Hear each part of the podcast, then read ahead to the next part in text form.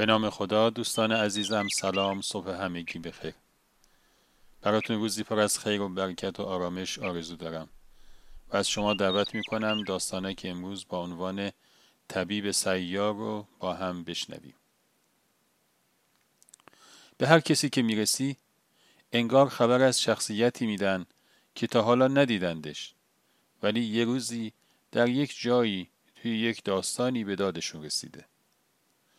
یکی مریضی لاعلاج داشته. یکی بچهش رو دوباره از خدا می‌خواسته. یکی راهش رو گم کرده.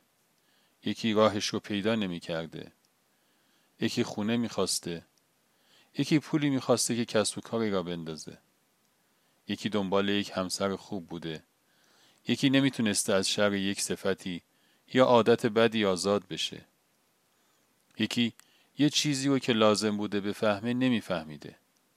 یکی دوست داشته متصف به یک صفت خوبی بشه ولی نمی‌تونسته.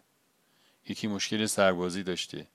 یکی یه دعای خیری برای خودش، خونوادهش، دوست و آشناها یا همسایش یا برای یه شهر، یه کشور و یا برای کل مردم دنیا داشته و نیاز به یک توان بالایی داشته که دعا رو بالا ببره.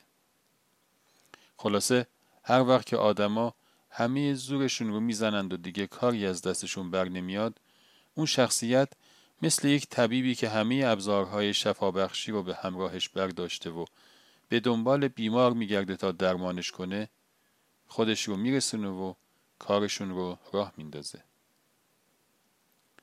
روزهای پایانی ماه سفر رو به همه شما دوستان خوبم تسلیت میگم و شما را تا روزی دیگر و قصه اینو به خداوند بزرگ می سپارم.